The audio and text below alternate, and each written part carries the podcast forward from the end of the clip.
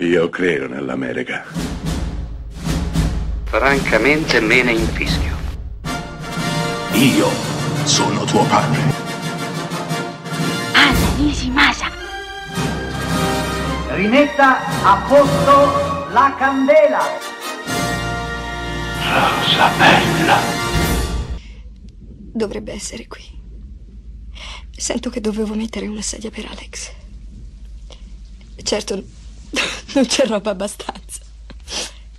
È tutto così come un tempo. E io vi amo tutti talmente. Che discorso di cattivo gusto. No, non è vero. Mi sento al mio meglio come quando si era insieme.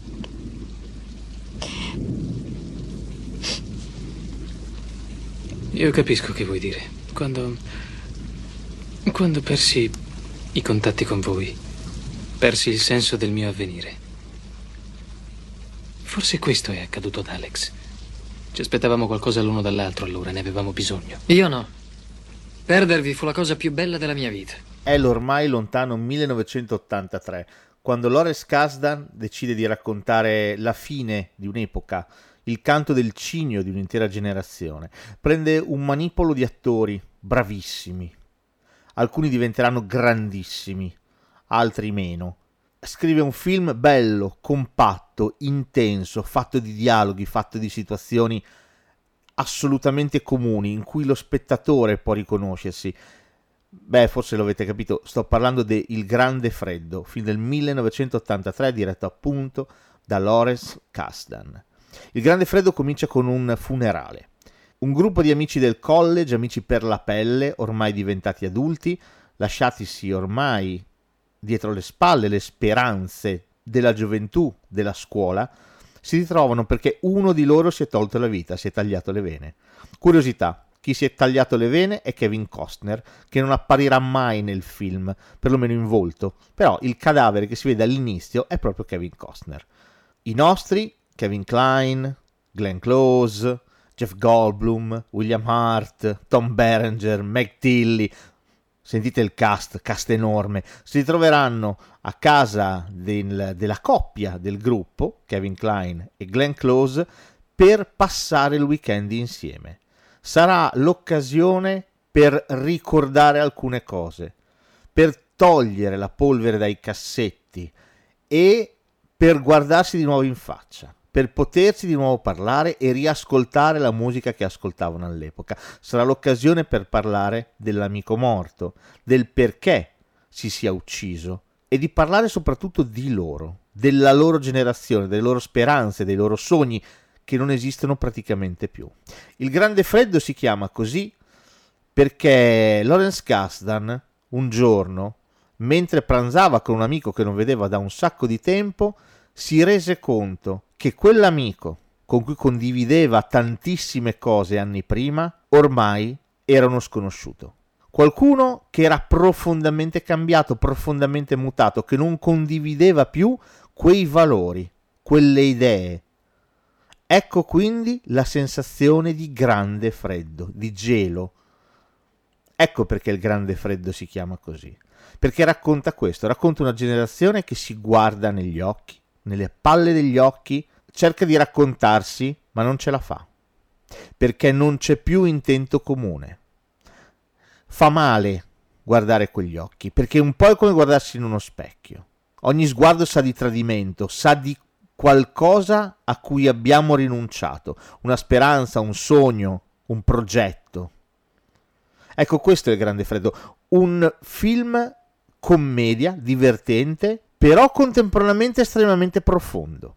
Un film che racconta i sogni infranti, svelti di una generazione intera, una generazione incapace di guardarsi di nuovo in faccia, di riconoscersi e di raccontarsi.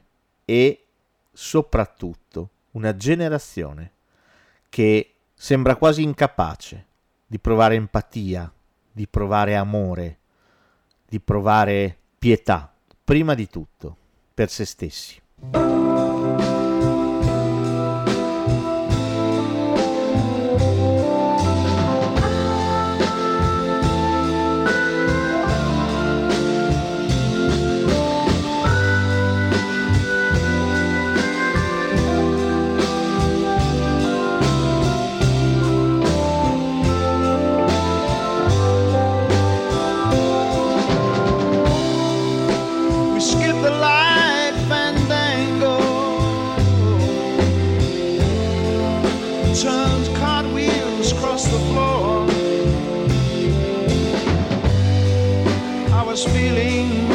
see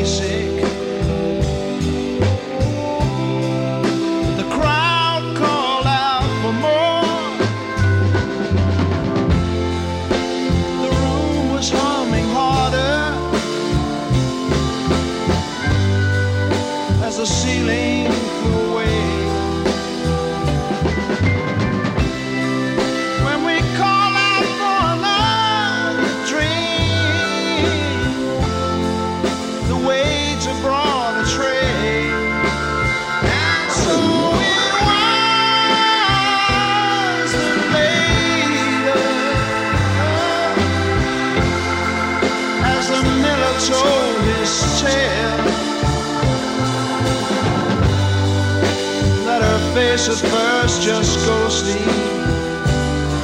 Turn the